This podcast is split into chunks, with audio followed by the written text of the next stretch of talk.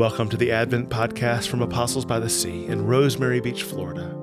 This is the devotion for Monday, December 23rd, 2019, the 23rd day of Advent.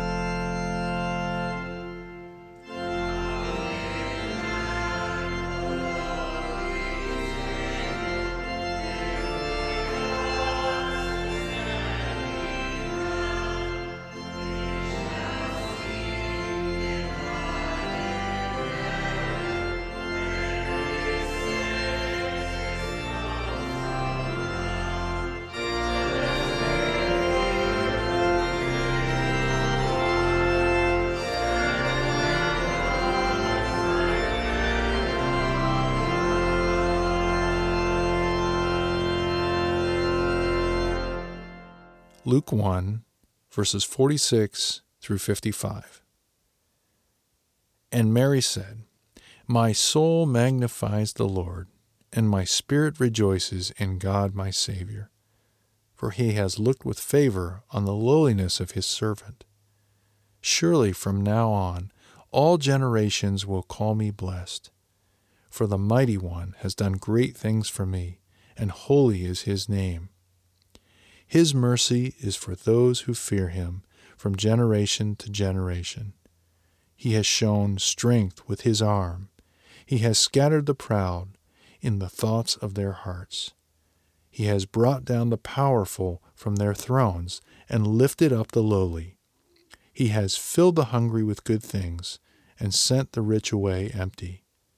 He has helped his servant Israel in remembrance of his mercy according to the promise he made to our ancestors, to Abraham and to his descendants forever. A reflection on today's reading. Mary's song is one that is sung from the heart, from the depths of her being. Mary lifts up the Lord God as she gives thanks for who God is and praises him for what he has done. What God has done in the birth of Jesus is personal with Mary, but its implications reach back into history. In His mercy, God remembers His covenantal promises to His servant Israel. Jesus' birth was the historical fulfillment of God's promises, a birth that happened through a beautiful woman of character, Mary, who was uniquely blessed of God. In many ways, Mary is a model of faith in God, one who believed what the Lord said and rejoiced in God her Savior. Luke 1, verse 47. Like Mary, we are called to live so that in word and deed, every part of our being would rejoice as we magnify the promise keeping God who saves. Let us pray. Purify our conscience, Almighty God, by your daily visitation, that your Son, Jesus Christ, at his coming, may find in us a mansion prepared for himself, who lives and reigns with you in the unity of the Holy Spirit, one God, now and forever. Amen.